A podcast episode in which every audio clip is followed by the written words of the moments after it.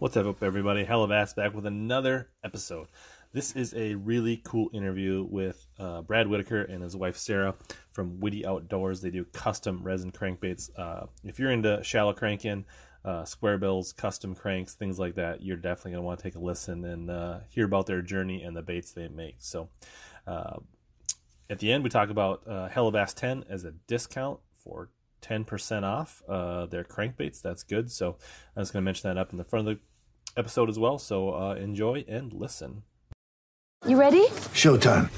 On May 3rd, summer starts with The Fall Guy. Let's do it later. Let's drink a spicy margarita. Make some bad decisions. Yes. Audiences are falling in love with the most entertaining film of the year. Fall guy. Fall guy. Fall guy. That's what the poster said. See Ryan Gosling and Emily Blunt in the movie critics say exists to make you happy. Trying to make it out? Nope. Because I don't either. It's not what I'm into right now. What are you into? Talking. Yeah. The Fall Guy. Only in theaters May 3rd. Rated PG-13.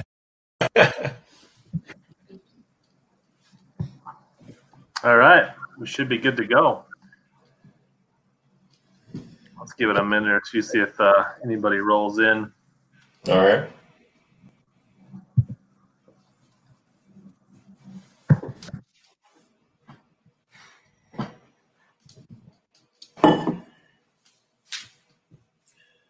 There might have been an ever so slight echo. I'm not sure.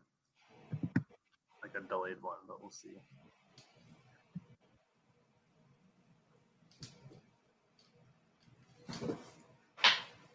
Need to go with the headphones. All right, we got a couple people rolling in. What's up, PV Dad? How's the how's the audio?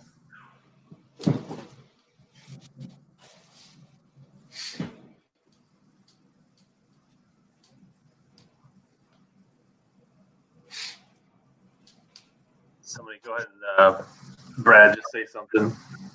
Yeah. Yeah. Thanks for having us on tonight, Rich. Yeah, both sound good. Sounds good. All right, so here we are tonight. We're with uh, Brad and Sarah uh, Whitaker from Witty Outdoors. Uh, they do custom crankbaits, which we're going to dig into a little bit, and we'll get into that. But let's just kind of talk more general, uh, kind of little background about how you got into fishing, just high level, uh, and then as more people get in, then we'll dig into the crankbaits a little bit more. Yeah.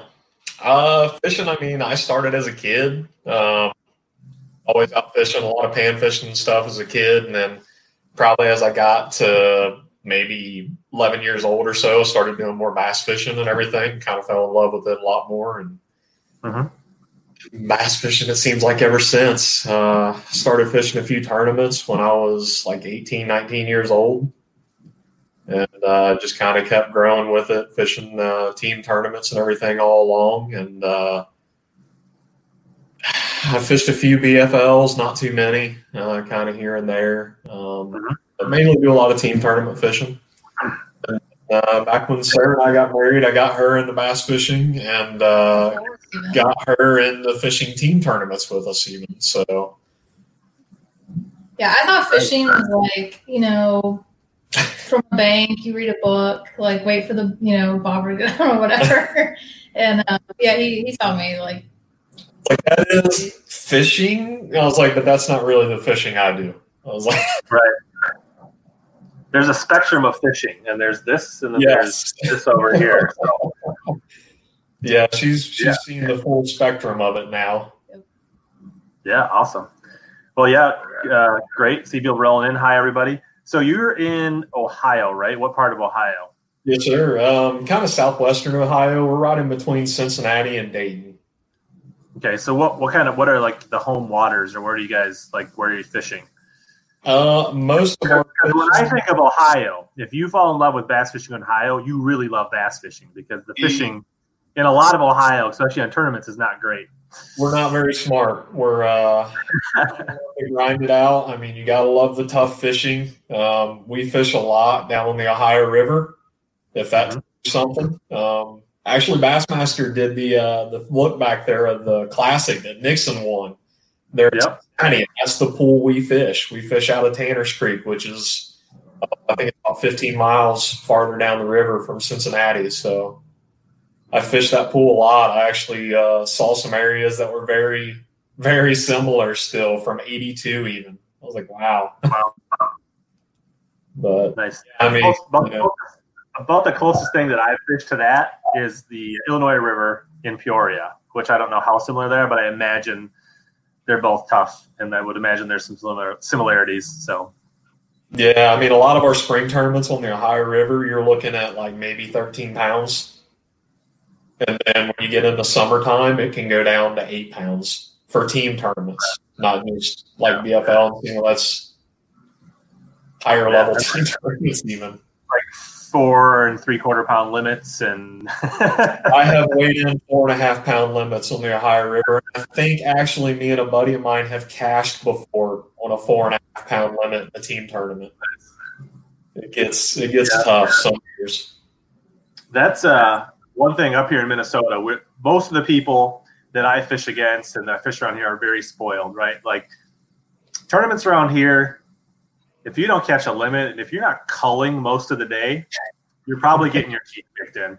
Like we had, uh, so I fished a lot of Bass Nation stuff, and we would do the Northern Divisional. So it would go like Ohio, Iowa, Illinois, Indiana, Michigan, South Dakota, Minnesota, Wisconsin, right? So kind of a gamut of fisheries, and everybody would kind of take their turns. And when people would come to Minnesota, they'd be like, "Oh my God, this is the best fishing!" Like we'd have like 108 guys in a tournament, and 106 of them would have three days of limits. Like Nice. I mean, like just just wrecking them. And then on the flip side, I've gone to some of those places like Indiana in late August, early September, and I think I weighed seven fish in three days and made it to the Bassmaster Nation Championship. Made it on, you know, moved on from Minnesota and finished in the top five in the tournament, weighing seven fish in three days. So Yeah. uh, and actually, this, it was a little weird. We just had our state tournament for Bass Nation, and I think I only weighed eight fish in two days, and I took second. And I think a lot of that I attribute to like guys up here aren't used to grinders. I've fished enough down south and fished these regional tournaments to know what it is to be in a grinder. Probably not the level you guys do, but uh, enough that I am mentally prepared when it's happening to know that I'm fishing for just a few bites a day, and that's okay. Yeah. You, can, you know. Yeah, there's plenty of times in Ohio, you know, especially like I said, fishing the Ohio River a lot. You know, you get into those summertime, you get past May and start into June and July, and especially after that, you know, you're working hard to get five keepers a lot of times. Right. Uh, so, have you always been a, a crankbait guy, or has that always been your thing, or like what what kind of like what's what what's your kind of your passion when it comes to, or what are you good at when you're fishing, or what do what do you like to do? Like, I'd say just straight power fishing, to be honest with you. Throw a spinner bait, a crankbait, and you know Texas rig, some flipping around pitching, and you know buzz bait, some type of top water. Um, fishing the areas we do, we don't get into a lot of the whopper plopper very much, uh, just because fish a lot of laydowns and stuff like that. Um, so really, a buzz bait takes care of a lot of my top water stuff, or uh, throw even like a um, like a waken crankbait, one that just barely dives under the surface. And then, uh, yeah, a lot of square bills and a lot of uh, spinner baits thrown in the lay down cover, lay down logs, and everything like that. So, kind of always been a power fisherman. Got spinning rod unless it's desperate need or I'm somewhere outside of this region of Ohio. sure, what's uh like what why did you start a tackle company? Because like most people say, the best way to make a small fortune in fishing is to start with a bigger fortune. So Yeah, yeah. uh, what, what, what led you down the path of uh, custom crankbaits? So like, what? How did it happen? Then we'll get into like what the you know what they are and what they do. That is all Sarah's fault right here, is what it was. We was uh, fishing down on the Ohio River, and we pulled out a put out a, a brand new shallow running crankbait on her rod for her. She makes one cast with it, hits a rock, breaks the bill off. Reels it in. It's like, oh well, okay, well, put another one on. And three months later, I, I looked at her and I said, "Do you remember whenever you broke that one crankbait down on the Ohio River?" She goes, No. I said, Well, it kind of hasn't stopped running through my mind. I was like, I think we should start a crankbait business. Hmm. I was like, I think we can make something better, something different that other people don't have out there right now. And uh, I was like, I haven't stopped thinking about it since you broke it that day, three months. My fault. That's crazy. It was a good mistake or a good uh, accident. So that got you thinking about crankbaits, but then why did that like, like how did that become the crankbaits that you or what what, uh, you know, kind of more explain the process. Like, so that's sure you got a broken bill and a, I mean, we've all broke bills on crankbaits, so Yeah. Let's, take it a step farther. Like, I have made them before. Um, my neighbor growing up as a kid, um, back through my teenage years, uh, I would go bass fishing with my neighbor a lot, and he made some handmade wooden crankbaits. And so he kind of taught me some of the process and everything. So I kind of knew some of the how things work and everything, you know, the tricks kind of making them and stuff to look for. And so I wasn't really starting out from scratch. Um, I've always made my own spinner baits, buzz baits, and a, a lot of my own jigs, even. So I'm kind of used to the do it yourself thing. And, um, you know, I've used a lot of other handmade balsa baits in the past and kind of know what the, the good parts are of them, but also kind of what the downfalls are of them. And uh, I just figured, you know, if we're going to do this, I want to make something a little bit different than what's out there and try to make something better than what I think is out there right now sure. um, yeah, that kind of led us down the path and a lot of uh, a lot of testing out of different materials because I didn't want to go the balsa route Right. just because you know there's so many other people out there making them with balsa. I wanted to see if I could find something a little bit outside of the box.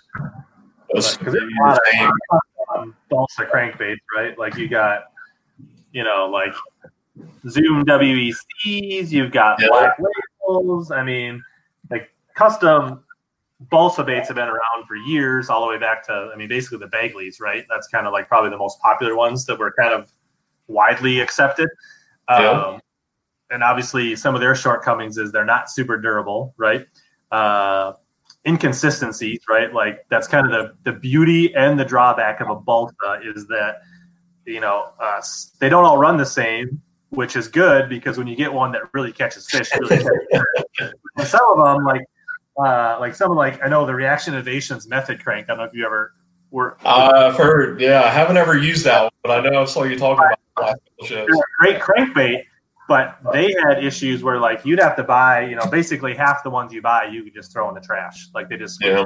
out and wouldn't run and wouldn't track no matter how much you tuned them, right? So uh so you went a different route. Why don't you kind of tell us, you know, what what how your baits are constructed or how you went down that path and why?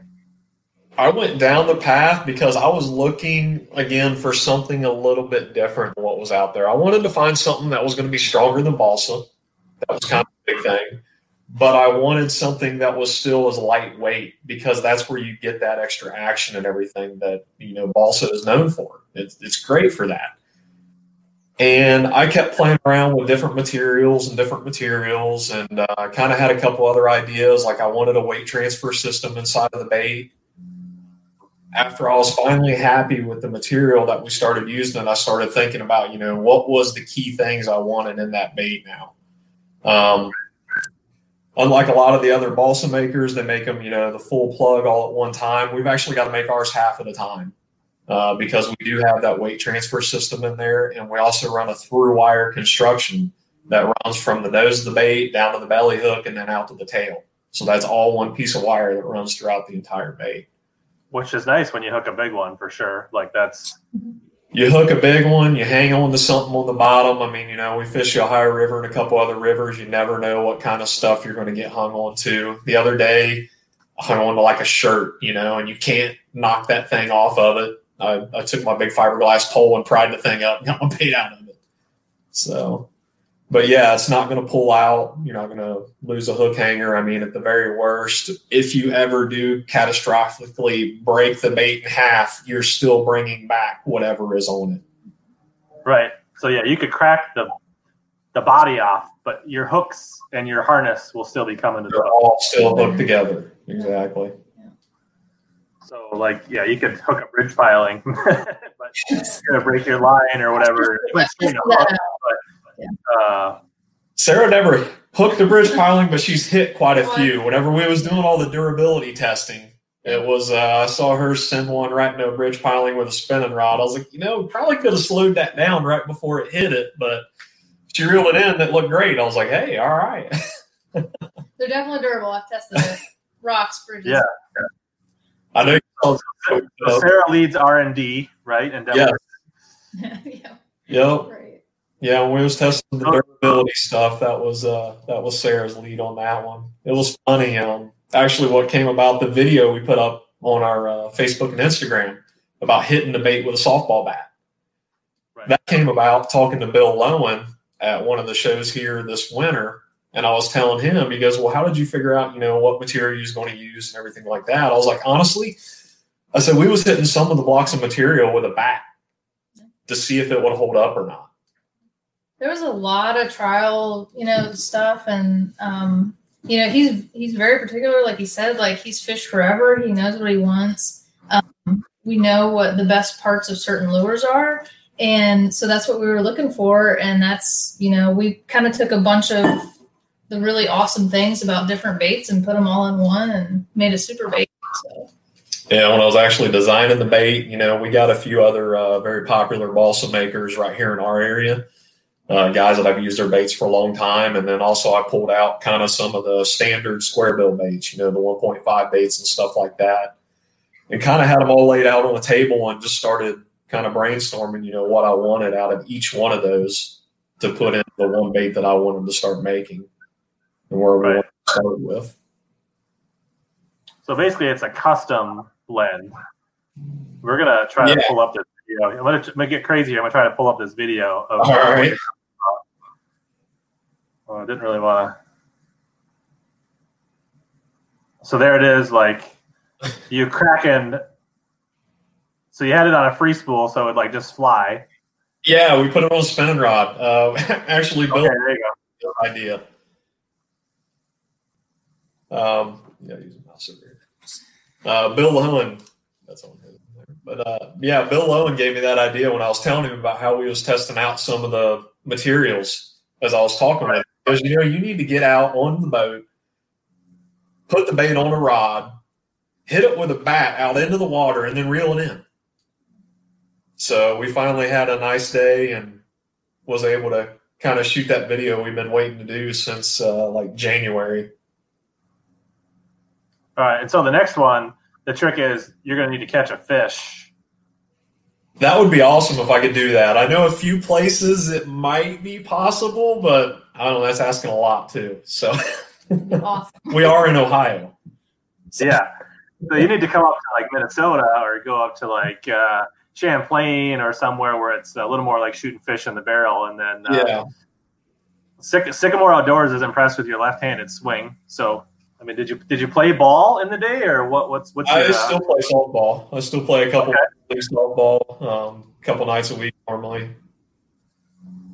I am the oddball. I bat left-handed, do everything else right-handed. okay? Talent. His talent goes way beyond making lures. So it's a custom custom resin. So probably not way different than like maybe some of the like uh, custom glide baits and maybe like some of the resins like somebody like Tater Hog would use. I mean, obviously you have your own blend and and you have your own buoyancy, but probably some of those high end swim baits, you're probably doing some things. I'm not, you're not obviously going to give me the secrets of your, but uh, it's something along those lines that some of these high end swim bait makers, and you're putting in a square bowl. Is that a, a lot of it, a lot of it's like a polyurethane type material. Sure. It is. We just call it a composite. I mean, I don't know Right. all the specific specifics on that material, but um, yeah, it's uh, 100% waterproof. The material is. Um, so if you ever do, you know, crack that clear coat or whatever, the bait's not going to take on water. Uh. The difference versus your wood baits, you always got to keep your clear, uh, clear fingernail polish handy, and you know, patch up those precious wooden baits anytime you put a little nick ding or whatever. but it still has a knocker in it. Like it's still Yeah, yeah. We, not a completely solid bait. It's not like there is still chambers in it. there is a chamber in there. There's two chambers in there. Yeah, we did that for the weight We haven't, transfer. shown, we haven't even shown a bait yet, but uh, Oh yeah. but they, I've got a couple of them. Uh, one's in a package and one's on actually my rod. Um, so what? I guess obviously you settled in. What I think you told like you want to recreate the float and the, the the buoyancy and the bounce back of balsa with this. I mean, like how did that process go? And do you feel like you achieved that, or what was the what were you really aiming to do with the, The, first design? the material is the same density as a balsa wood, so that's where, Okay. where the buoyancy and everything comes from. Is the material's uh, density? Uh, just like balsa wood is a really light, not very dense wood. This material is kind of the same thing. Uh, it's a very light, but yet it, with it being the type of composite that it is, it's also considered a closed cell, so it doesn't absorb any water into those voids or whatever it is that material.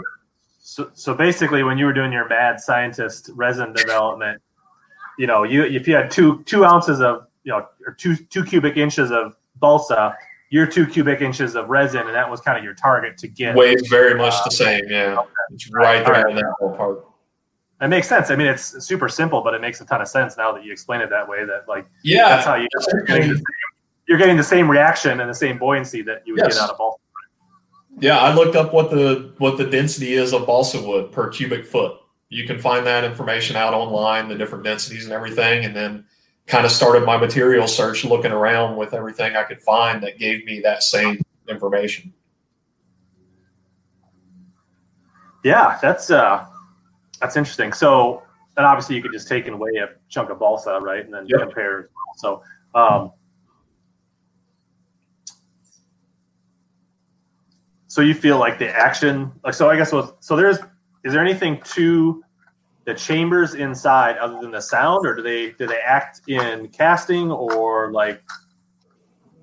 Yeah, they help in casting. Um, I made one a lot longer. That way, it lets the the tungsten weight we put inside of there. We use tungsten for the weighting of it. That way, you can get that nice, very dense. You know, just like we all use tungsten sinkers for that that nice Mhm. weighting capacity. Well, I did the same thing inside of the bait. Was I I used the tungsten weight in there. That way, it keeps the size small. I can keep the chamber fairly small, and then uh, with that chamber in there, it allows that weight to roll from the belly back to the tail of it whenever you're casting.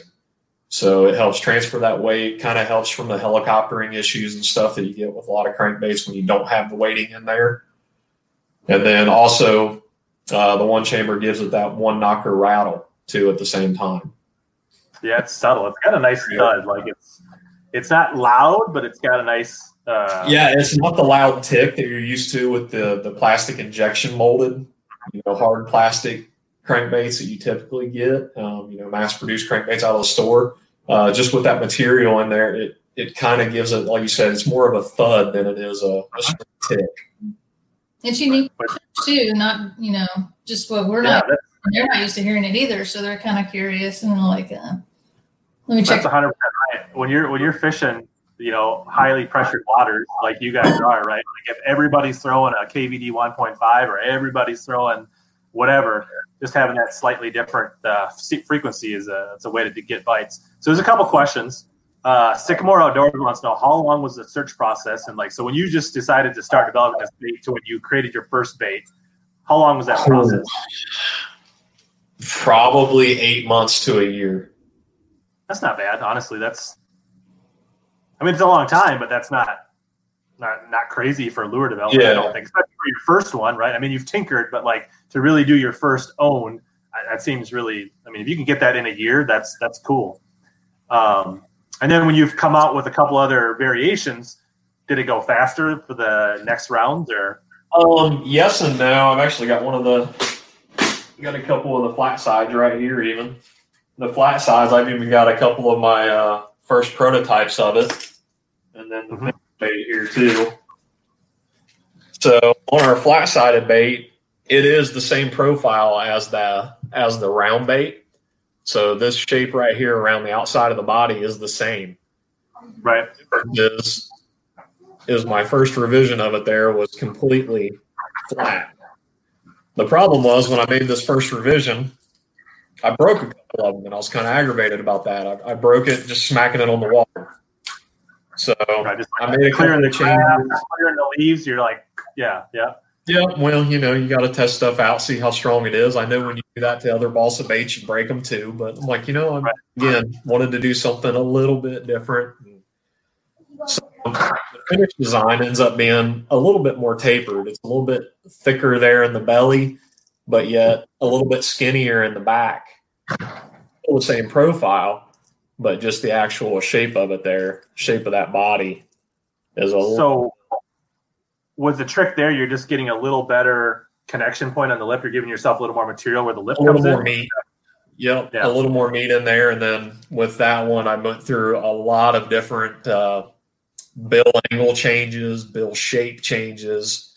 I probably tried at least ten different bill shapes that I made at different lengths, and then different angles of each one of those bills before I finally settled in on something I was happy with. Yeah.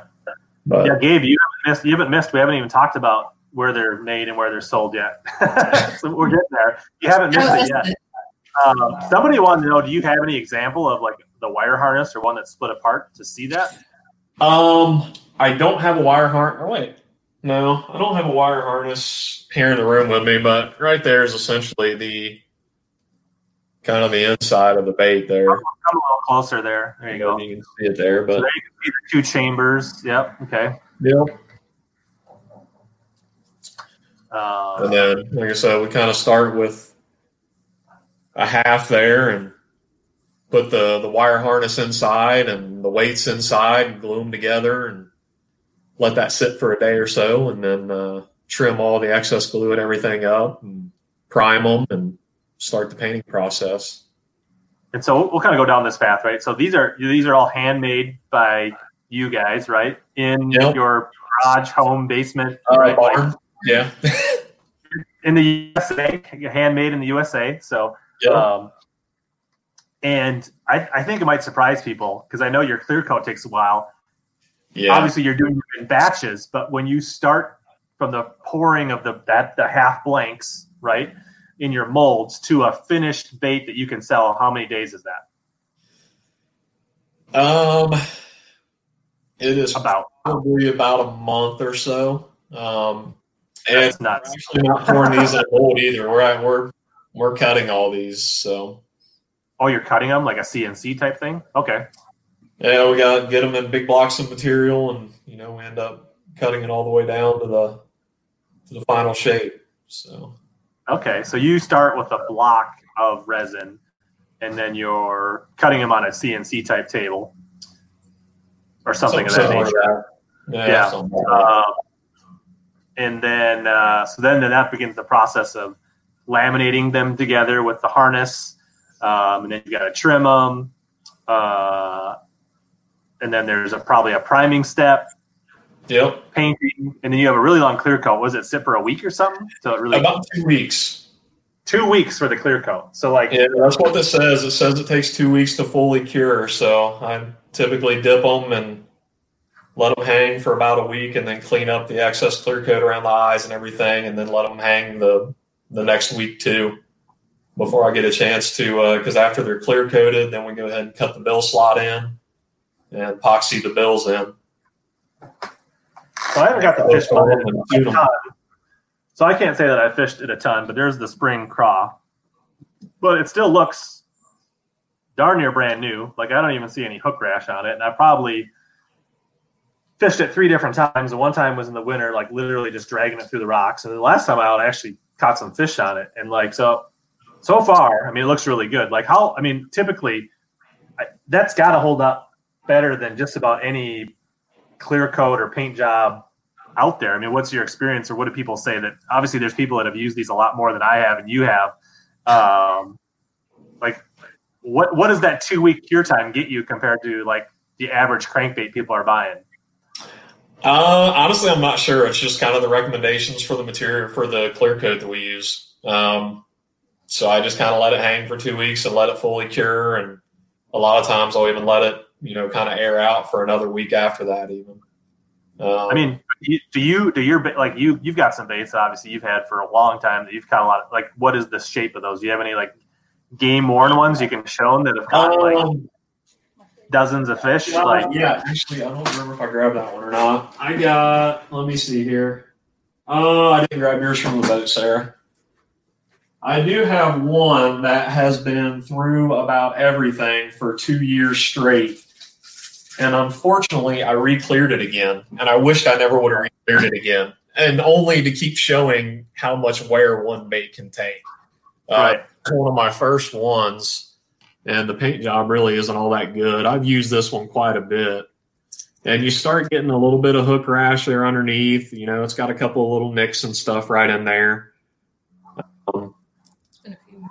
but yeah, this was kind of one of the first ones that I really made. Um, I didn't end up. This one has a little steeper bill angle, and uh, it's kind of got me to making the uh, the minus one version that we have out now that we just came out with here over the winter.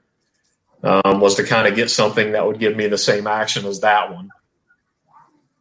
Um, but yeah, that one has some a little bit of hook rash and stuff in it. I mean, it will start showing some. Um, the good thing is with the material, you don't have to worry about patching it right, right away just because it's not going to soak in anything.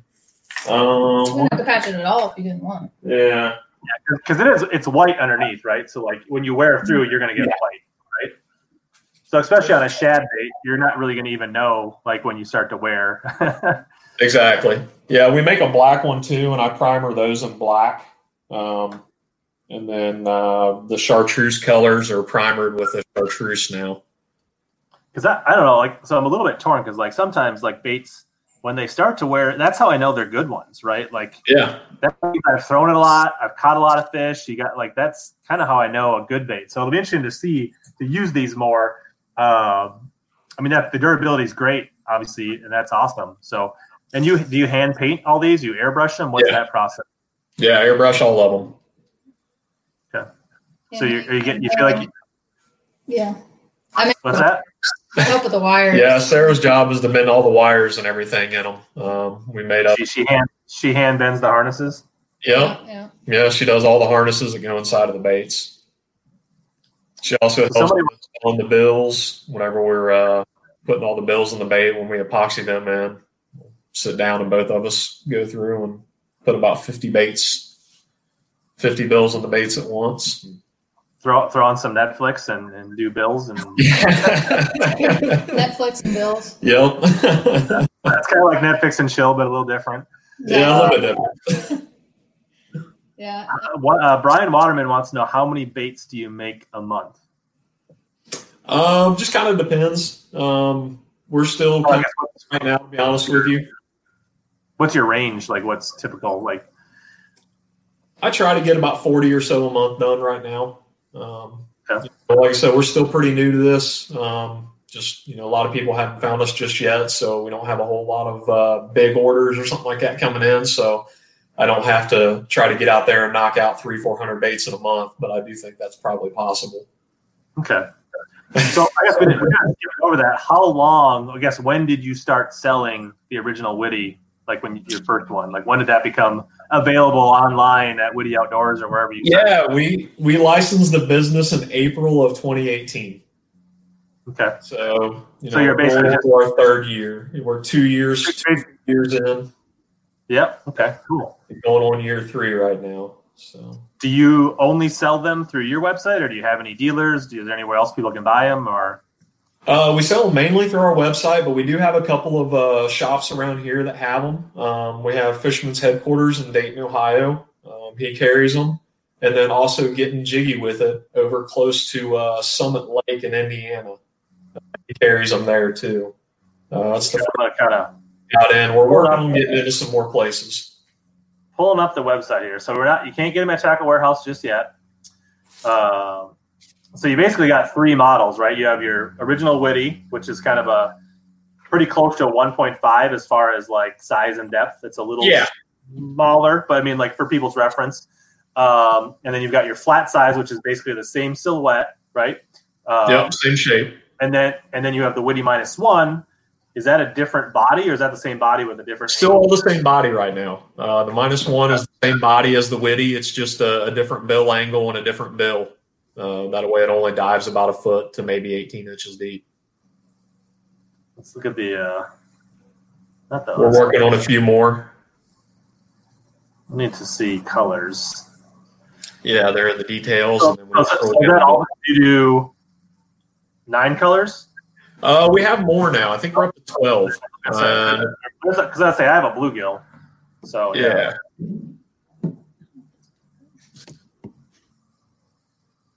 All right, so there's all of them. You guys can kind of pull that up, and I guess it'll kind of scroll through there. We can just kind of let that scroll through while we uh, chat here. So Yeah, the one I don't have up there just yet, and I'm working on fully redesigning the website and putting an actual online store and everything um, storefront on there. Uh, but I don't have the hot craw on the uh, on the Witty there. But you can see that paint job on Witty Flat Six.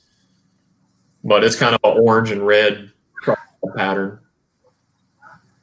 Okay, so it's like a is it like a fire like a like a, a Rayburn red? Is that kind of like the hot craw, or is it a little different? So is that, that kind of, Um, actually, it's just like our we had the red craw go across the screen there, and it's the same colors and everything, except for with the belly of it orange and a little bit of orange fading up the sides. okay, cool. So it's kind of that brighter, brighter kind, kind of of. a favorite spring springtime favorite. Yeah, yeah. Lava crawl. I've seen kind of some other paint jobs that are close to it that's been that name. Yeah, so uh, Brian Waterman wants to ask what kind of hooks they come with, and I think I know, but I'll go ahead and let you tell him. Yeah, we use the uh, the Mustad KVD triple grips. Um, I've liked them hooks for a long time. I've replaced plenty of baits throughout the years with those hooks, and I've always been very happy with them. Yeah, I think for square bills, like I think that's like very popular, right? I mean, so it does have the the KVD Mustad EWG hooks, which I think you can't go wrong with those. Um, there's the bluegill color. People can see it in kind of a 3D. This is a this is one that I I definitely had to have um, for for Minnesota because we do, you know, we have a ton of bluegills. We don't have a lot of shad here, and I just thought that looked great, and I thought that would be legit up here. Um, Yeah, we use a four and a six. Yeah, I, I so Brad slid into my DMs over the winter. I think actually probably was like back in October, uh, and uh, he offered me one. I was like, well, I can't pick this one, so I'm going to buy one. so I got a bluegill and a and a and a spring craw. Yeah, so is that the hot craw you were talking about? Yeah, that's the hot craw. It's not showing up too well there, but I found myself wanting to buy at that time, and I didn't because I was like going into winter, and I was like, I'm not. I mean, like I wanted to like have half of them in multiples, like so I wanted like a dozen, but I restrained myself for the time being. I was like, I should probably fish these before I just order like a dozen of them. Yeah. Um, so I do lunkers and lures. I do get that black and blue does look juicy. Uh, Brian Waterman wants to know how much, like, what is the length and what do they weigh? yeah, the length is right at two and an eighth inches, and then the weight is um, right at three eighths of an ounce. I'm gonna pull That's out. with all the hardware and everything on them. So it's about the same. a KVD, and I'll hold them up because I think most people know what a KVD 2.5 looks like, or Yeah, 1.5, or KVD 1.5, I guess, um, just so people can kind of see what that.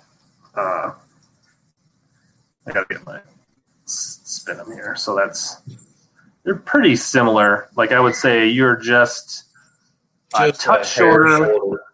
a little bit wider, especially in the head. Yep. Um, similar bill angles, a little bit wider bill. You've definitely got the circuit board, right? I think that's a circuit board, right? Yeah. Uh, lip. And then you got a little bit wider, so I think that's going to help the bait kick a little more off stuff. Um, it helps with the deflection. That's what I was saying. Deflection. You're gonna you're gonna be able to roll around things a little better uh, with Yeah. that kind of more wide, in my opinion. So Sarah, Sarah kind of didn't like it whenever I was doing the first round of testing because you know I've fished for a long time. I've thrown crankbaits, I know how to kind of work crankbaits through laydowns and everything.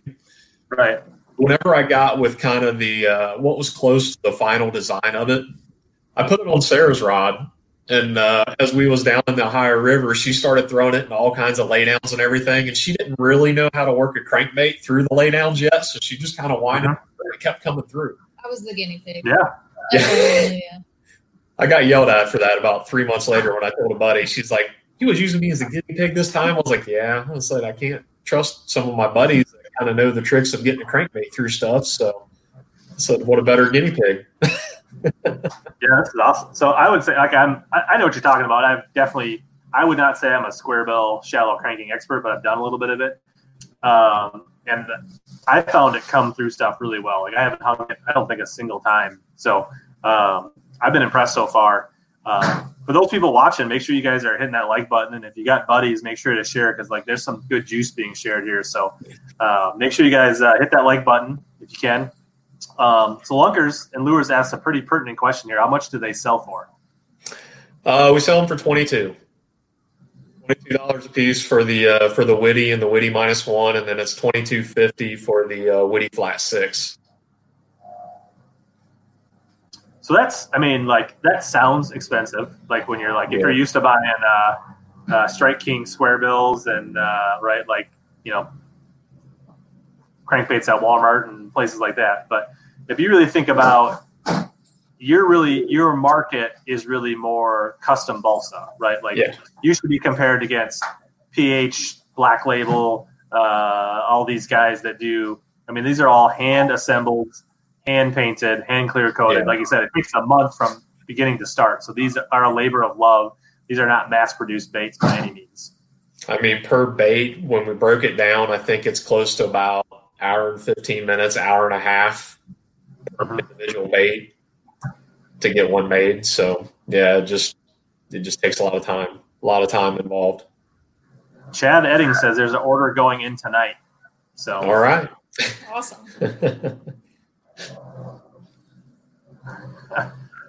Yeah, we even Uh, hand tune every one of them. Uh, we got a little pond out back, luckily. So, uh, you know, whenever I get a batch of them done, go back to the pond and make sure every one of them's running straight before we uh, package them up and get ready to sell. So not tank tested, but pond tested. Pond tested. Yep. Which you do learn a lot more like on a cast than you can in like a three foot tank. Like a lot of things will pull straight and look really good. when you only have three foot line out. Right.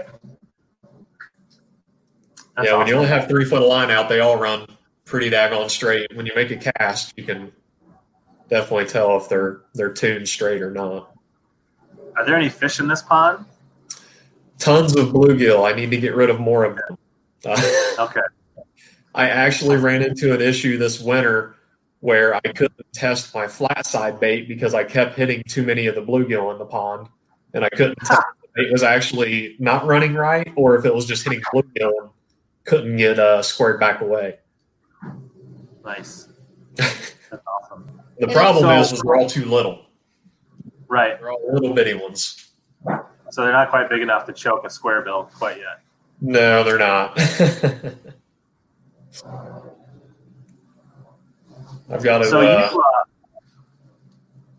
So obviously do you throw what what are your I mean obviously you probably throw other crankbaits besides your own, I'm guessing because you uh, but like yeah, where do you get the big feel yeah, where do you feel like your three baits, like can you kind of tell us where you feel their sweet spot is, where you think they excel, maybe like where their limitations are? Like just give us kind of the run through. Like I mean you know them as better than anybody, so what what uh I mean, the one that we started with is the regular Witty, which is that square bill crankbait.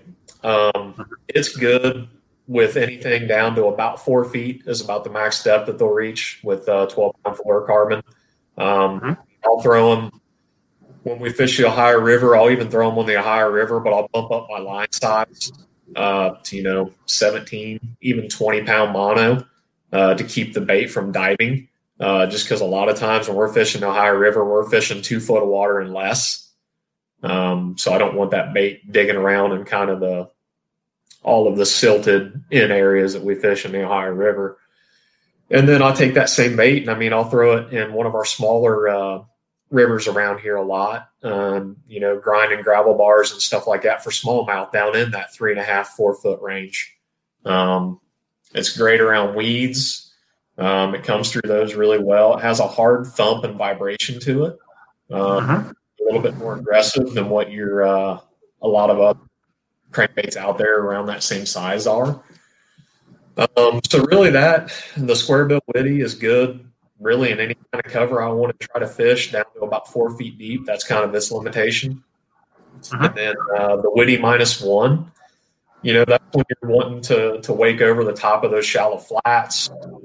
You know, your your weed uh, weed beds and everything where that submerged vegetation is, and you don't want it getting down into it. I use a lot on the Ohio River fishing really shallow laydowns. Uh, maybe the fish might not eat a buzz bait um, that day; they'll smoke a wake bait. Um, ran into that numerous times. Um, had a day on the local river here where we got a lot of smallmouth and we fish in our jet drive where uh, we uh, started catching some with a wake bait. My uh, my buddy wanted to throw a whopper plopper and I put about five fish in the boat before he, he couldn't even get a bite on that whopper plopper. So he's like, Hey, you got another one of those? I know you've been working on that one. So I gave him another minus one, uh, our witty minus one, and we just absolutely hammered smallmouth that day, fishing around weed lines and stuff like that. And those fish Yeah. are just coming up and smoking it. And then I could imagine up here the minus one being like where we would use a minus one, right? Would be like one uh, over shallow wing dams for smallies on the Mississippi River. Yeah. And then over the tops of grass beds that you can't quite get like a, sh- a lipless over because it's like so Yep. close to being topped out. Like Yep. I've done really well on like minus ones up on like uh, like the Gull Lake and Mahamadou and some of those places, and just burning uh, that one minus or minus one over the top of grass. Kind of like same thing you do with the lipless crankbait, but where you just it's too shallow. There's not enough gap Yep. for that. Yep, I've had a had a couple of really good days on the Ohio River last year when I was testing our minus one.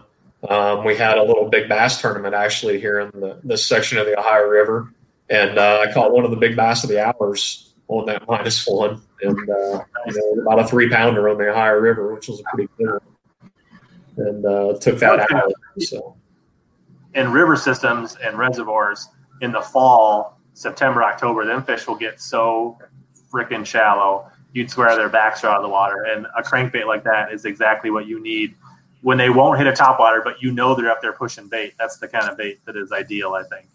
on our area of the Ohio River, they're always there. Um, Yeah, like I, I don't get more than about two foot deep very often. So if Nice. my motor's not blowing mud, I'm, I'm time to become shallower. nice. And so then and your newest one is flat, right? That's the newest bait. Yeah, the flat side we came out with this winter too. I've been working on that one. That was over a year in the makings to get that one right. I um, couldn't get the bill angle, couldn't get the bill shape right, and the weighting in it has to be just perfect. Uh, just there's a lot less material there to float, and I wanted that one to have enough weight to still be able to cast it good. And that flat sided bait weighs the same as our uh, our regular wood crankbait, even though it has a lot less material there. Uh, but it was just kind of fine tuning on that one. That one's great. You know, it gets about six, seven foot deep. Uh, Nice. So, you know, anytime you're wanting to get down fishing those gravel bars or something like that, down into that seven foot of water, um, it for that. Um, it's really good. You know, early season, everyone likes to throw a flat sided bait. Um, you're throwing, you know, a lot of the Rapala DT6s or something like that, it fits right in that range. Um, Yeah. I don't think you're going to knock the bill off of them as much as you might those other ones. So a lot of people think flat sides are only for cold water, but I think Oh, they excel at cold water and then the hottest water. I think they're both really good at. Yeah, I love fishing them here again on a little local river we have uh, when our smallmouth get down into that five, six foot of water and some of the little bit deeper gravel bars and the eddy breaks and stuff like that and those eddies. And uh, I'll throw that flat side down there uh, just that I can get down to the depth that they're hanging at. Nice. I definitely feel like I need some of those because I love throwing a DT6, and it would be nice to show them something a little bit different uh, at the same time. I think that would uh, interesting to see because the DT6 is an amazing grass crankbait. So I'd love to to see how yours does uh, in the grass. I haven't got to test them in the grass very much. We don't have much of it around here. So Yeah. haven't Uh, found a little bit and fished them through a little bit, but it really hasn't been very much. So Sycamore Outdoors wants to know: Did you go with the deep thud because of the stained river water? He actually prefers that. Is that was that like a, a tar- were you trying to do that, or was that just something like a happy uh, circumstance of the design? I wanted a one knocker, and the material was what made it that deep thud. I was really happy with it because I could make it louder if I wanted to, but it would be more work to kind of get it there. But uh, I really like kind of it's a little bit of noise, but it isn't a ton of extra noise. Um, I kind of like that in between sound there. Yeah, absolutely. Um, what is the is the ball like a, a lead or a steel or what is that? Um, it's tungsten. It's tungsten? Okay. Yep. So another reason why this bait may cost twenty two dollars. You have high quality, uh, um, like the materials. So yeah, I mean, like you're you're putting uh, high dollar mustad hooks, right? You've got a tungsten ball. You're using premium material. You've got a circuit board lip. It's custom painted. Um, you know, solid O ring on the front of it. Have you ever thought about uh, oval O rings, or what are your thoughts on oval versus round? You probably get asked that. I don't know. I can't find good oval ones in bulk yet. Okay. Um, I really want to try some of the teardrop shape ones too because I've used those in the past. Um, but I haven't been able to find them in bulk yet. Like the decoy egg snaps or whatever. What's that? Like the decoy egg snaps. Those kind of. Uh, yeah. Yeah, uh. VMC makes some. They're like a teardrop shape. I just ordered some from. Uh, an I think Owner makes some also.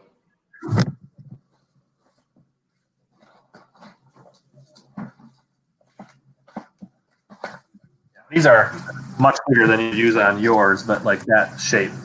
Oh no, I'm actually thinking Oh, they make some that are like an actual teardrop shape. Um, it's an actual split ring still, but it, instead of the oval, it's kind of a teardrop shape. So right, okay. kind of a bigger. Yeah, kind of a okay. bigger bend at the bottom. Not, not, not, not. Got it. Makes sense. And then when your line tie is, it's a little bit, you know, a little bit tighter there. So your line would always stay in that same same position. But with the larger oval at the bottom, it kind of gives you that same advantage of a big, big split ring. It gives that bait freedom of movement at that connection. So you kind of get kind of get like a clip action with a oval split ring. Yeah, something similar. Yeah. Okay. Um, so do you do, do your baits have the oval or the teardrop? Mine do not, not yet. Okay. So I mean, like, so you still use the use the rounds? I still use the rounds. Yeah, Okay. I haven't changed anything on mine. I I uh, I get some of the scraps where I messed up the paint, and uh, I'll go and I'll uh, I'll keep them for myself. Ones that I don't feel good painting, so or trying to sell to someone else. So any of the mistakes are the ones that I get to keep. Uh, lunkers and lures. Give us three of your colors you think work the best on the Ohio River. Um, let's see. Your favorite. You fish all the time on the Ohio, right? So what, what's your Yeah, three best? I've got a couple of them. Well, I've got one here.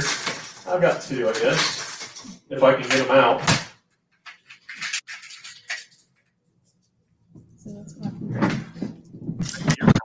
I don't know if you're not seeing anybody else's or okay. Got the So that's kind of like your take on sexy shad, right? Yep. Yeah, we call that one Sarah Shad, so that one was named for her. Figured that was fitting, you know. That one's always that's good. my favorite, not just because it has my name in it, but like that's my favorite. I love. I She has one of these that is almost worn out. It has worn all the paint off around here. It's got dents, dings, and everything else in it. That's the one I wished I never would have clear coated again and just kept using it. Nice. Show people how much damage they can actually take and still work fine. Yeah.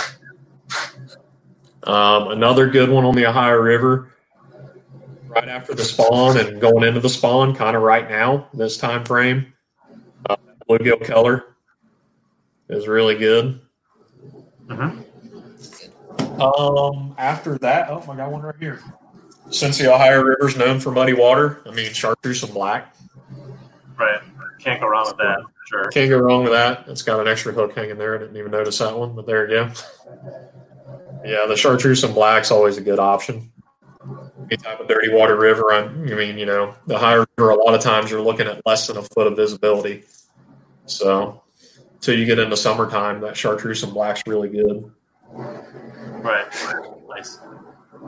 So do you get any requests for these without hooks? Because people like to put their own hooks on them or anything like that, or Um, I haven't yet. No, everyone's always uh, people do have their own preference. They've just bought them, I guess, and switched them out without telling me. Uh, So I've, I've kind of always wondered. I know it's kind of a niche market, so I, I can understand it why maybe like somebody like Strike King or like Pratco doesn't do it.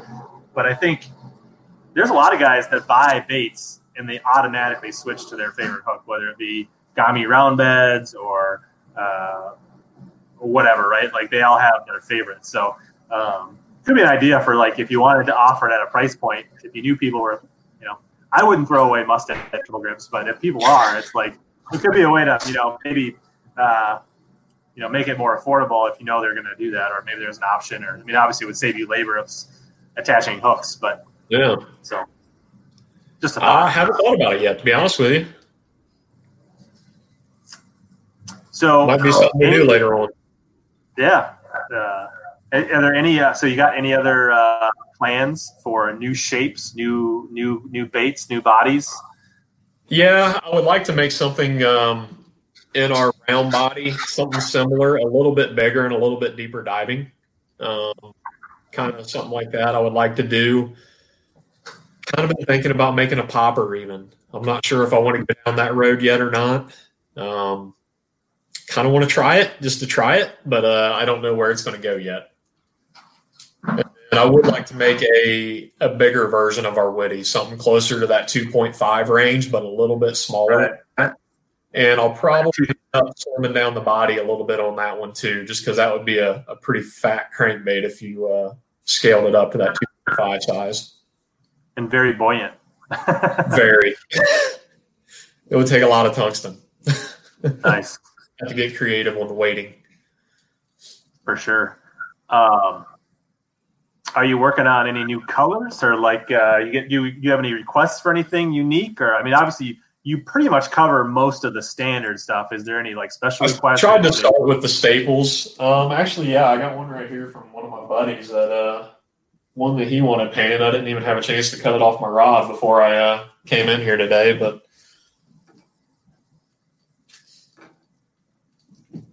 you would like that rod too, by the way, because it's uh, one of the Dobyns, but kind of a green pumpkin with a chartreuse tail, a little bit of brown on the belly. Nice. But I'm probably going to try to work with something like that and make a new crawl pattern from it.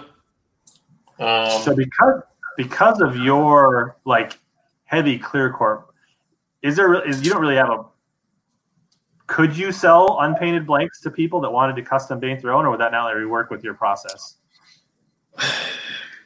since I put the bills in last, I really wouldn't want to, and I don't sell them without tuning them either. Um, I had a guy down at the East Tennessee show um, asking me about that, and so far I don't think I want to go down that route yet. Um, get to you know in a year or two from now, who knows? Right. Yeah, someone's right there about Baby Woody coming here in uh, here in August. I was saving that question. I was heard that you were working on a new special baby witty.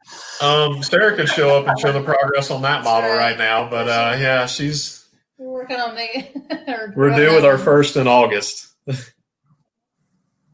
Yeah, that's awesome. Congratulations. That uh, that definitely changes things. So, but it's, uh, it's cool. My kids have been running around out in the yard doing all kinds of crazy things. They're uh, nine and twelve. So, um, so I guess let's talk about that. Like, uh, I've not thrown this a ton, but so far, I found that my Dobyns 704 crankbait rod is what I feel works really good for the the original Witty. Uh, and I think I've been throwing on like 12 or 15 pound tests for what I've done so far. Um, what, what do you like? What's what's your setup for your rods, or what do you like to do, or what, what do you think is the best fit? Obviously, you Um, throw actually, I, I kind of agree with the Dobyns deal right now. Um, that's what I was uh, had this rod on here today. Uh, I think this this, one. this was not this was not planned, by the way. I have no, No, it was not. No, this one's the 684 crankbait. So it's the six foot eight. I love I that. got that rod. I got that rod. I like that more for like Shad Raps and like some of the smaller flat sides, like the EMA shaker. Some of those light. I feel like that's really good with those light baits. I mean, it would work fine, but I just that's what I use that rod more for. Is uh, but I can see it'd be good there. I like it because I do a lot of really short cast target fishing when I'm doing it. Um, you know, the Ohio River when I use that, I keep that rod set up in my Stratus for fishing the Ohio River all the time. Um, I got it rigged up with, uh, I think that one's got 14 pound fluorocarbon on it right now. Just again, for the Ohio River, I don't need to get it down to maximum depth. I'd rather keep it up higher. Um, and then whenever I switch and I'm fishing more of the, um, fishing more of the gravel flats where I want to get deeper, I switch to a seven foot rod. Um, Yeah. kind of a, a medium, medium heavy seven foot rod with 12 pound fluorocarbon on it. So what, what gear ratios do you like for your your shallow cranking? I like six three. Um, I have a hard time slowing down. So whenever I try to fish with the seven three and faster reels, I just can't slow myself down enough. So that's kind of my problem. I'd say that's what most of my crank rods are in that six range for sure. So I mean, a lot of people Yeah. I know like for square bills, they think you know speed kills and they really like to burn it. So obviously that kind of depends on where you fish and how you like to fish them. You definitely could bump up to that seven if that's that's your deal and that's what the fish like where you you live. So If you're fishing in front of the boat, the seven is great. If you're making casts more perpendicular, coming down laydowns and stuff that are sticking straight out the bank, I have an issue slowing down enough with it. So I kind of the six, the six to one ratios is kind of my sweet spot. so you're saying that more from a co-angler perspective, back of the boat, or Uh, it just kind of depends upon how you fish. Um, you know, I still fish a lot fairly perpendicular to the boat, just for the way a lot of laydowns and stuff position. Um, but if you're kind of burning down more of the riprap banks and you're casting straight in front of you and paralleling, uh, then the sevens work pretty good, I think. But if I'm trying to throw perpendicular to the boat with a seven to one, I can't slow myself down enough. I end up reeling it probably a little bit too quick. I would say that like these the, the little bit I've thrown this one, I do feel like you do need to get a decent pace with it because it is so buoyant. Like if you try to crawl this, it's gonna gonna get any depth at all. Like it's which Yeah. you you could almost use this as a wake bait. It's so buoyant. Um, You can. It's kind of tough. Uh, I've tried before. Um, it's, you have to go too slow, but like you can't really like you can't really like crawl. You got to kind of get those couple cranks in to get you it. You gotta get a little bit of. Yeah, whenever you try to get it to max depth, you kind of want to crank it a few times pretty quick, and then you can slow down a little bit, and it'll kind of stay there. Um, I do that when I'm fishing river smallmouth for it, or fishing riprap when I'm trying to get down there that three and a half, four foot for the most of the cast. Uh, a few quick cranks, you know, four or five cranks, pretty quick, will help get it down deeper, and then you can kind of keep it there. Kyle wants to know uh, what did he miss. So you missed a ton. You're definitely gonna have to watch the replay. We covered a lot of good ground. So, um, is there any, you, you have any good stories of like I don't know cool things, catches, co-angler stories, out fishing guys in the back or the front, or just like neat things you've seen with your baits, or just anything I guess just that comes to mind.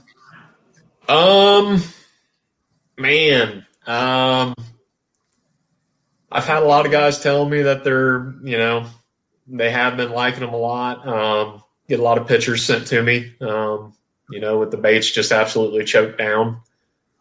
Um, not a ton just yet. Probably the best was that day with the with the wake bait when my buddy and I was out in our jet drive and uh, we caught a couple fish waking a spinner bait first, and then uh, I switched over to that prototype minus one that I was working on, and he switched to a whopper plopper, and I put five fish in the boat before he couldn't even get a bite on it.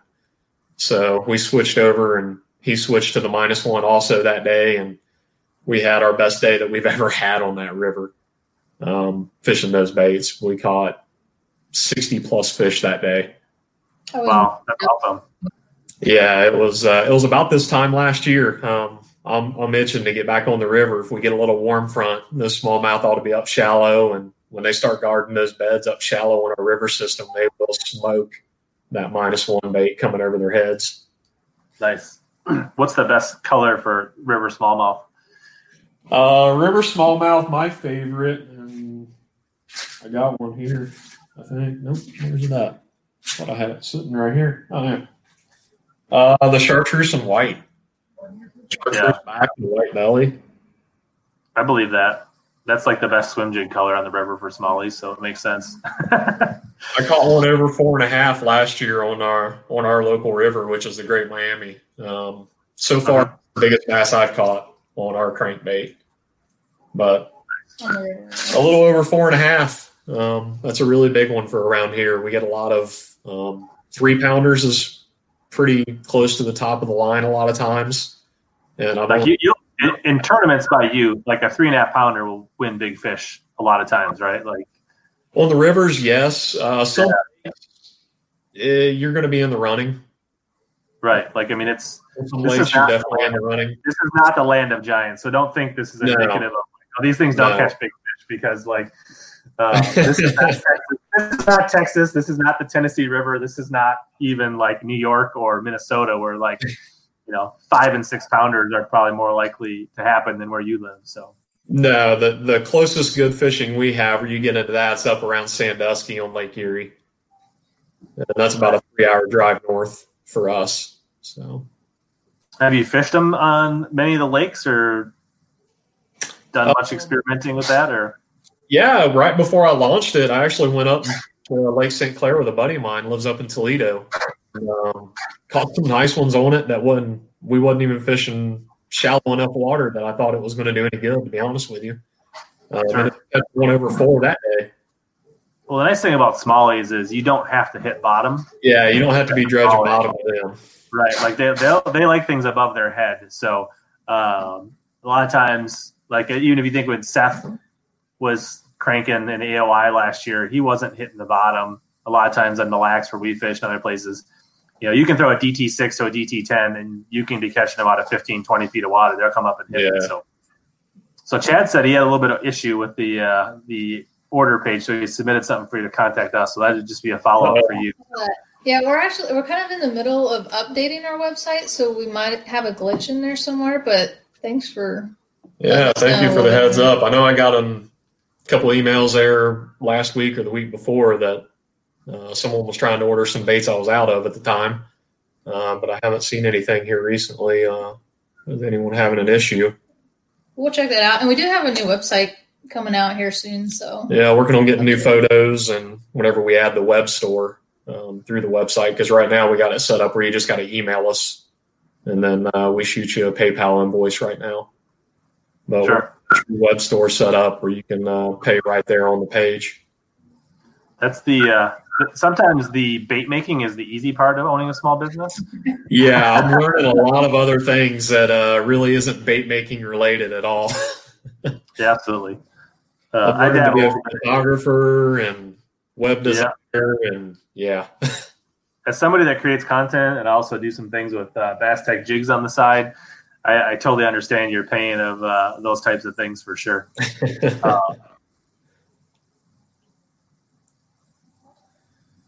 yeah. The I wasn't even thinking about getting into photography and marketing and all that stuff, which is uh, it falls right in line with it. You know, if you don't have all that stuff set up, looking good, then it's kind of hard. So I would definitely like if you guys are unsure, but I definitely think it's worth jumping on your guys. It's those, those witty outdoors on Facebook and Yep. on Instagram, right? So definitely check those out because even if you're not sure if this crankbait's for you, you guys uh, they're good looking baits. Uh, you guys post some cool stuff. Like obviously you we showed that video earlier. So if you guys came in late, come back and watch the stream. I I show a video where they hit their crankbait with a softball bat, aluminum softball bat and then uh, it still is in perfect condition and still runs. So uh, make sure you come back and watch the replay to catch that. That was a, that's a cool clip. So I assume you guys will come up with more cool social stuff. So uh, regardless if you end up buying baits, definitely jump on and join the social train because I think there's some cool stuff coming. And I, and I would expect there's going to be some good fish catches being posted as we get this uh, warm weather here. oh, yeah. Yeah, I'm going to try to do some more videoing this year. Um, I'm not very good about it. When I get out and start fishing, I kind of leave the cameras alone. I, I take them with me, but I don't set them up a lot of times. So I'm going to try to do some more of that where we can get some good video content on our website. Um, hopefully, get some good fish catches this spring on the minus one where uh, get some river smallmouth blowing up on it. Everybody Nice. wants to action too. We've got um, underwater action on the website also, so you can see how you know it moves and stuff like that. So So probably the easiest way is just to buy one and try it yourself. I like that idea. That's a great idea. uh, so, uh, I was gonna say, so if you have if you have any questions, like I do a fair amount of filming, um, and like so if you if you want any ideas or how like because I've been through a lot of that and I do understand that like it's you just want to get out and go fishing. It's hard to remember to uh, want to like flip the GoPros on or put the chesty on, doing that kind of stuff. So uh, we definitely could catch up offline. I could definitely give you some tips on like what I found that works. Um, Brian wants to know if there's any bundle packages or like do you have any like where you can get a kit or there's any discount codes or Uh, not right now. I'm kind of working on it. Um, that's going to be one of my plans with the new website. Um, we'll probably uh, do a couple of uh, discount codes with some websites. Um, I'm a member on Bass Boat Central. Um, if anyone gets on there, I'm on there quite a bit. It's just uh, Whitaker 201 on there. Um, I'm planning on trying to get with a couple other fishing forums and maybe doing some discount codes and stuff with them when I can. But Sure. Kind of waiting on the new website before I can make too many more it might be kind of cool to put together like a northeast starter kit uh, Yeah. uh, midwest starter kit west uh, or something or river starter kit or like uh, that might be kind of fun just to give people like you know maybe if, you know whatever like if they buy you know five for a hundred versus the hundred and ten it would be or something like that or with free shipping or you know that might be kind of cool just to get people um, maybe they don't know what would be good for their area that could be kind of you may not sell a ton but it'd be a nice option for people for sure Yeah, I was talking with a few people at some of the fishing shows that we did um, here over the winter, and uh, that's something that we do want to kind of put together and figure out what kind of bundle we want to do and stuff like that. So you you do a few shows. Like what shows do you do for people that maybe live close to you? Which ones like where where where should they watch for you uh, at shows? Or what shows do you plan on doing this year and next year? Or what do you kind of Uh, this year, we've already signed up for the uh, Cincinnati Fishing Expo again. Uh, we was there last year. Last year was its first year. Um, it's the same guy that runs the Columbus Fishing Expo here in Ohio. And uh, we're kind of looking around. We're not sure on what other ones we're going to do just yet. Um, I do believe we're going to do the uh, Tri-State uh, Fishing and Outdoor Expo, uh, which is here around northern Cincinnati, so it's here close to home. Uh, last year we did East Tennessee. Uh, we did the big East Tennessee fishing show. Um, which is a big one, right? Like yeah, it was a really big one. Um, I never went down there. Probably should have beforehand. Um, but yeah, it was a very big, impressive show. so do you think you wouldn't do that one again or you would or I don't know if we're going to with the new baby on the way this year. Um, so Right. we got a few things just kind of hanging, trying to figure out what we uh, what we want to do. Um, you need an intern to go and help you work the show? Going to the booth, you know. yeah. If if there's anybody out there that would like an unpaid internship to help sell bait, contact them at Witty Outdoors. Yep, hit us up on Facebook, Instagram. but we're looking around right now. We're um, again with with a new baby on the way. We're not sure how much travel we want to do this year. Um, we might just stay kind of local here in the Cincinnati, maybe Columbus area. Um, there's one not too far over in Indianapolis. Indianapolis isn't too far away from us. right. Um, but right now we're not really sure yet. But we have signed up for the Cincinnati uh, Fishing Expo right now. Do you run any specials at the show, or are they? Uh, yeah, we normally do about um, it's a little bit over ten percent off. Um, yeah, sure. Depends how much cash you have. yeah, We run sales throughout the year too, periodically, like holidays. Sure. and stuff like too, so. Nice. So definitely watch. I mean, if you're thinking about it, definitely follow on uh, their socials, right? Because that way, if you're going to save a buck or two or whatever, they'll you'll be the first to know. Uh, yeah, we definitely put those out on our social media stuff whenever we do it. nice. Kyle Mollett says the indie show is a pretty good one. So That's what I've heard. That's what I heard. I haven't been over. Uh, haven't been over there just yet. Um, but I've been hearing some good things about it too. Um, we're thinking he also Columbus show, uh, Columbus, Ohio. Uh, we went over and visited it, walked around a little bit this year. That is a really big show, um, and it's only about an hour and a half or so away from us, so it's not too bad. Somebody about want to know one of the, one of the dates of the Cincinnati typically. Um, it is in January this year. I'm trying to pull up my calendar here, and I can tell you actually. Um, I want to think it's about the second week in January.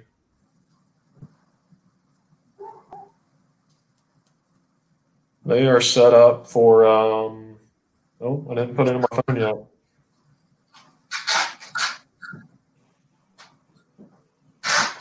Uh, Cincinnati show is going to be January 8th through the 10th this year. Okay. Right after the new year. Uh, well, Brian Brian Waterman, know, do you guys do customer custom colors? Is that something you'd entertain if somebody sent you a picture or of a bait? Like, would you do that, or is that like? Had a few requests. It kind of depends upon the color and everything, and if I'm going to have to make stencils and everything for it. Um, just because to do the details and everything, I do make up my own stencils. Um, so it kind of just depends upon what you're looking for. Um, but we could. Okay. How many baits are you going to buy? how complicated it is, right? Yeah, if it's like if it looks like a Tacklecraft HD gill, probably not. No, um, uh, I'm not that good yet with an airbrush. If you just wanted a different color back on the spring, crop, you know, or something like yeah.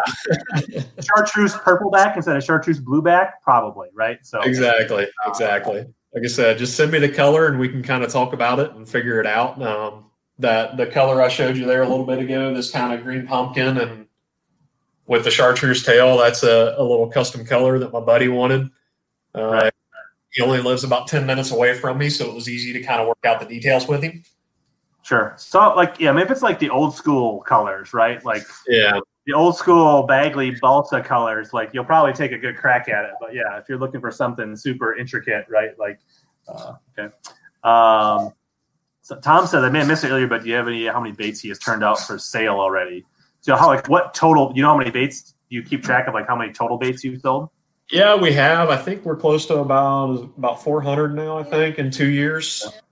So not too bad for kind of getting started. And you know, the rough part is is trying to get your name out there and getting people to try them for the first time because uh, a lot of our customers after they've bought one, they've came back and bought you know four or five. I've, with customers, he's I think he's bought about nine or ten by now. After nice, he's after getting one.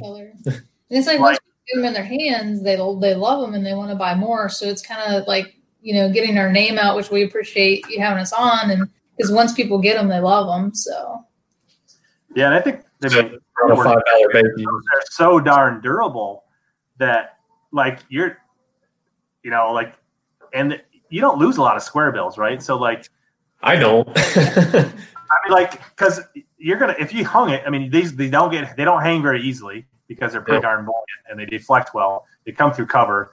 If you do somehow hang it, snag it in a rope, get it wedged right, it's probably going to be in three feet of water or less, maybe four feet. So it means you can probably reach it with your rod tip. And if yep. you really like, it's probably deep enough you can just strip down to your shorts and jump in and grab it. Like, if you're like, I mean, if you really, I mean, if 20 bucks is a big deal to you, like you can probably get it back. So this isn't like a custom painted, you know, 20 foot crankbait where if you hung it on a ledge, unless you have a good plug knocker, you're probably stuck. So that's the great thing. Like I have less of a problem investing in a quality square bill because a they're super durable you know it's not going to crack it's not wood it can't like you know the, the bill's not going to snap off um, if I do hang it, I probably will get it back 95% of the time. It's not like, you know, so maybe, yeah, Piker and Muskie's going to get you, but that's going to happen. but like, even like a even like a deep running jerk bait, like a Megabass or something like that, you hang that deep in a rope, you might not get it back. But these are, you know, you're probably not going to lose many of these. So really, if you think about their durability versus what you get, it's actually a pretty solid value. Yeah, and I mean, I always carry a lure retriever with me. I use one of the pole ones. Um, right. Because you're only fishing two feet of water, so it's easy to use the pole. yeah, exactly. Again, like recently, uh, two weeks ago, I got hung up on an old shirt that was snuck uh, stuck on the bottom in our local river. You can't knock that one off with your rod because I tried. I couldn't pull it up because it was wedged in the rocks. I took that pole down there and kind of screwed it and got it hung into the shirt and just pulled the whole thing up. Got my crankbait. Right. So nice. And then also on the durability there, as uh, I was t- as I was uh, testing out my prototypes for the flat sided bait, I had two of these at the time, and I was making roll casts up underneath some brush and everything, and I made the roll cast and cracked it on the head of the trolling motor, and I just got sick at the moment. All that happened is, is you can see that dent right there on the belly. Uh-huh right there on the belly. I put a dent in it instead of breaking the lure in half. Still use the lure to this day. Caught a few more fish on it that day after I uh, put Nice. the ding in it. But Is the trolling motor okay though? That's probably the question. Is the troll, Yeah, break the trolling motor? I'm concerned that like I'm just going to take the the the, uh, the paint off my cowling, or I'll crack my windshield before the crankbait breaks. So, have you had anybody break one yet? Any of the few hundred baits you've sold um, not that you know of? Or I know one guy that did break the bill out of one, and he told me he was abusing it to see how much it could actually take. he said he was trying to push it to the limits, and he got tired of. Uh, he was fishing a lot of shallow weeds with the uh, with the witty, fat, you know, square bill one, and he was absolutely drilling it against the water all day. He said for a few days in a row, and finally the bill came out. I think, and a lot of people do it wrong. Like if you want If to clear you just weeds, Smack it you straight don't, you don't water. want to smack it straight down. Yeah. You want to just like whip it so that the weeds catch and the trebles catch in the water, and then it like rips free. The- the- It's Yeah. not slap it straight down. Like that's where a lot of people make their mistake. Because I hear people say that they break DT6s all the time, and you can break a DT6 bill. But if you correctly try to slap the weeds off, like like Yeah. trying to hit it and graze the water, it's pretty unlikely. And like, uh, although the old bombers, I used to crank with those a little bit, those would break pretty easy. But yeah, like so. Um, I'll tell you this: we broke two during the shows this year, but what we was doing was we took a wooden dowel rod and tied about an 18 inch section of braided line on it, and we was hitting the square bill against our table in the booth. As far as we could.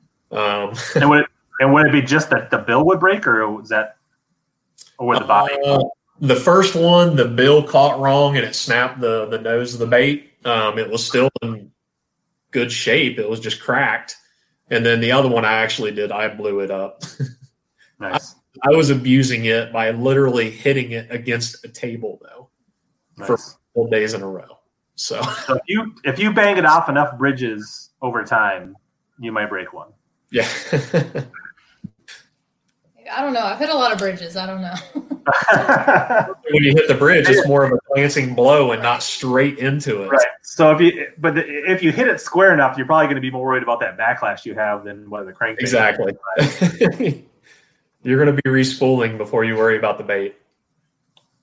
Well, we got about ten minutes left. Is anybody else in the chat? We got like twenty viewers. Any other questions that we didn't cover that you really want to know? Let's let's get those out there. We maybe should have asked for more questions. Um, while we're looking, is there any anything else? Uh, I guess outside of Facebook and Instagram and WittyOutdoors.com is like that all the best places.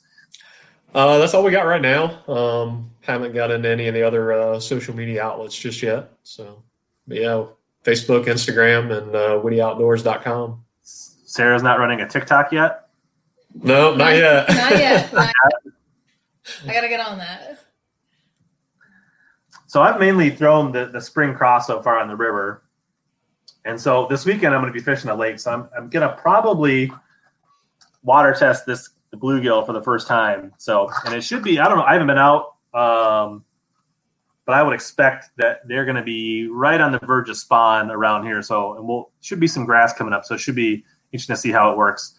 Uh, Sycamore is asking again, any other designs uh, coming up? You kind of touched on that back, but why don't you just kind of re-touch on that? Yeah. Um, I'm going to try to get a uh, another body that's going to be very similar to the Witty and uh, get a deeper running version of it. Uh, that's kind of probably the first thing I'm going to do. And then after that, I would like to go to kind of that 2.5 size, uh, maybe slightly under the standard 2.5 size crankbaits out there. Uh, just a little bit bigger bill there. Like a 2.0, 2.2, 2. Point, Yeah, maybe maybe like two and a quarter. I don't know yet. Uh, 2, 2.22, make it like a 2, 2, 2, 2, 2, 2 like something catchy. I don't know. we might go with a 223. I mean, you know, we there kind you of do a Like a caliber. Yeah. 223. Yeah, It- It'll, it'll be a good rodent bait. A good rodent yeah, bait. that's right. Yeah, I guess you always, like, I don't know, we kind of touched on it, but there is a signature on the bottom of them all, right? So I don't know if we touched on that. Yeah, on the square bill, I signed the belly, and then the minus ones, I've been signing the back. Uh, Okay. It's a little bit easier to quickly distinguish which one it is. Um, So unless you're really in tune with your bill angle, right? yeah, yeah. The bill angle's a little bit uh, steeper for sure, and the bill's a little bit smaller. Um, but I gave a couple to my uh, to my uncle, and he was like, "Man, I couldn't tell which one was which." So as I uh, started making the minus one a little bit more, I just started signing the back of them. Uh, that way, you can see it, you know, right there too. So if the signature's on the back, it's the minus one, and then if it's on the belly, it's the standard witty, and then also the is on the belly of it. A little easier. Uh, Kyle said, "How long did it take to design?" I think you said the first one was about a year before you really got it where you wanted it, right? Yeah, yeah, probably. Le- Leo just joined. He said maybe you could just run through the three actions again, or the three baits you have. Yeah, the uh, the witty and the witty minus one both have a very wide wobbling action to them. Uh, I've had one of my buddies tell me it's almost got kind of the the vibration of almost a bait. And that's this bait. Yeah, and then the flat six is definitely a tighter wiggle on it. And so, and so there's just to give you, uh, it's a little bit shorter than a 1.5 KVD, um, but his is a little bit wider in the head, a little bit different shape bill. Right, so he's got a little bit wider angle, so it should roll over cover and deflect slightly better. So, and then the flat you were saying is a little bit deeper running crankbait. Yeah, the flat goes about five to seven. Uh, so you know it's got a longer bill there on it. Still kept kind of a square bill shape to it too. Uh, fish a lot of gravel and stuff, so that really works around our area. So that was kind of the reason why I went with that. Uh, but yeah, that one's the same size and profile as the regular witty. It's just It should should run a pretty similar different uh, depth to like a flat 75 6th Sense, I would think, right? You're flat, a little yeah, bit deeper. right there, kind of that five to seven. Yeah, it's a little bit. Eh, I think it's like five, yeah, five ish. So a little bit deeper than, but I've been impressed with this one so far. If you're looking for a bait to, for inspiration, go look at that, that, 6th Sense flat 75 crush is a pretty good bait. Uh, if you're starting to look Actually, at, you know, That does remind me. Um, maybe the next thing I come out with will be uh, that flat sided bait with a different bill angle and a different bill go a little bit shallower. I've had a few buddies that's kind of looking for something that might go about three to four foot deep instead of around five to seven, and maybe a little bit wider bill on it to help. I might do a Yeah. with that to kind of help with weeds and stuff, but White Whale's asking. So yeah, it's got a tungsten ball in it. I don't know if you can hear that pretty well, but it's kind of a thud. It's a one knocker, but it's it's a muted one knocker. It's not a real high click. Uh, so there's a single tungsten ball in there that helps with the weight transfer and also gives it uh, that subtle sound. Um, so they've cast pretty well. So they definitely cast better than most of the balsas I've thrown. I wouldn't say they're like so. I think uh, pretty fair. Uh, it is. so what- fair you, you, you covered the weights earlier. What, what do they weigh? Yeah, it's three eighths of an ounce. So essentially, it's the same weight as a Bandit 200. Okay. But a Bandit 200 on a scale, it weighs three eighths of an ounce, and our bait weighs uh, three eighths of an ounce also. So if you can cast a Bandit 200, then you can cast a square bill without any issues. And the flat side weighs the same. Flat side weighs right at three eighths of an ounce also.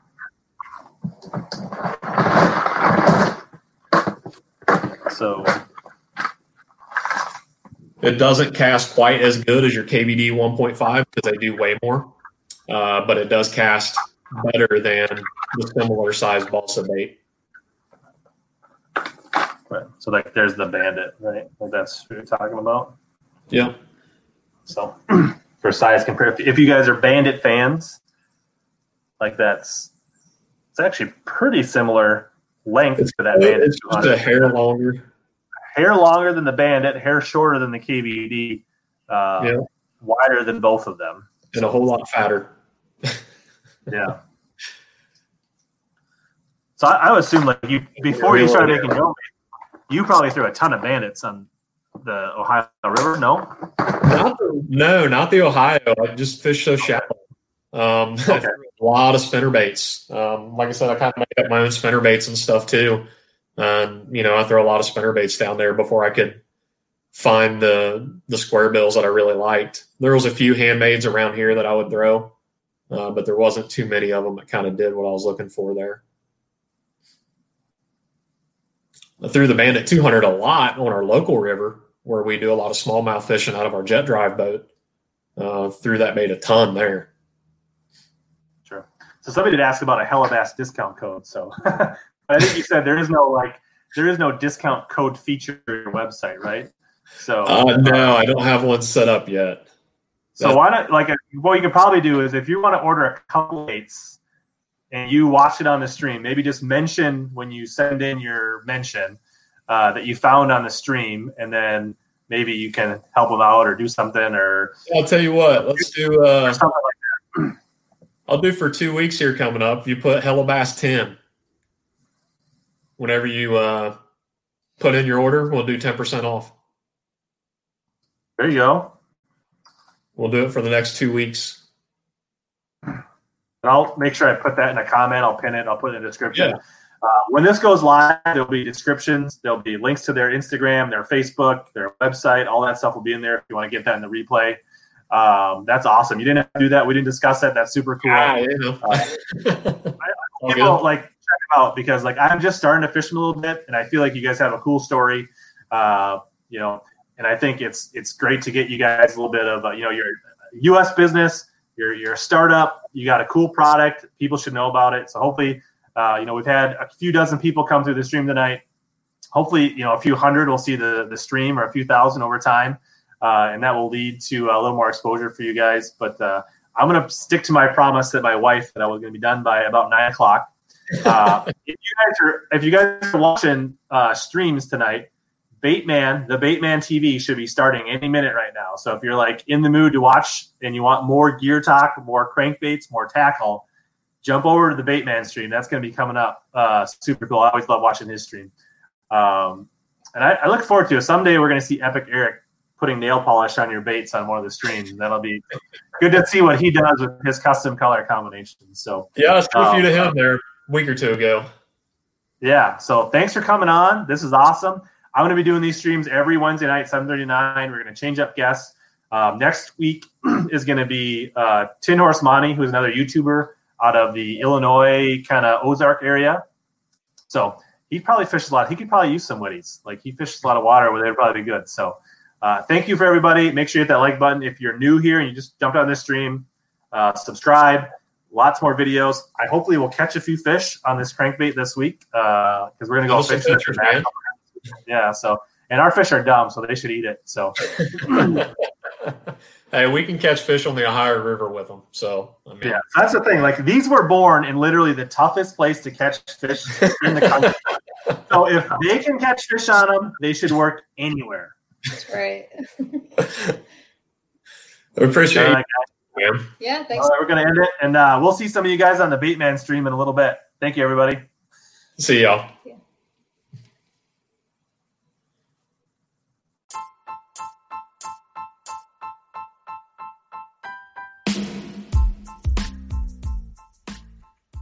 As always, thanks to all of you that hung in till the end of this podcast. This has been another episode of Hellabass Bass Fishing Podcast Experience. Please consider sharing this with any of your bass and buddies and friends. This is the best way for podcasts to grow is through word of mouth. Also, don't forget to search Hellabass on Instagram, YouTube, Twitter, or just about anywhere else so that we can connect in more ways. As always, here to help you catch more bass and suck less.